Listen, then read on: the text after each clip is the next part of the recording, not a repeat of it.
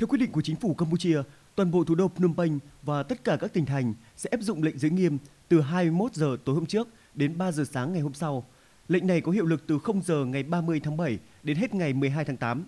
Trước đây, một số địa phương tại Campuchia cũng đã áp dụng lệnh giới nghiêm, nhưng lần này quyết định của chính phủ ban hành lệnh giới nghiêm rộng khắp cả nước vì cho rằng đây là biện pháp cần thiết để hạn chế các hoạt động tụ tập đông người làm tăng nguy cơ lây lan của dịch bệnh. Bên cạnh đó, chính quyền các địa phương cũng sẽ xác định lại các khu vực có mức độ nguy cơ lây nhiễm theo ba màu như trước đây, gồm có màu đỏ, màu da cam và màu vàng để hạn chế người dân đi lại. Toàn bộ nhà hàng sẽ bị cấm phục vụ ăn uống tại chỗ và chỉ được bán đồ ăn mang về. Các hạn chế này cũng được áp dụng từ 0 giờ ngày 30 tháng 7 đến hết ngày 12 tháng 8.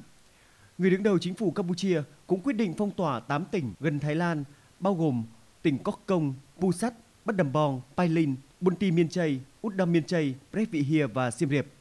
Ngoài trừ vận chuyển hàng hóa và các trường hợp đặc biệt, người dân sẽ bị cấm ra vào các tỉnh này trong vòng 2 tuần từ 23 giờ 59 phút ngày 29 tháng 7 để ngăn chặn dòng người nhập cảnh di chuyển, đặc biệt là lao động Campuchia hồi hương từ Thái Lan nhằm tránh nguy cơ lây lan biến chủng Delta trong cộng đồng.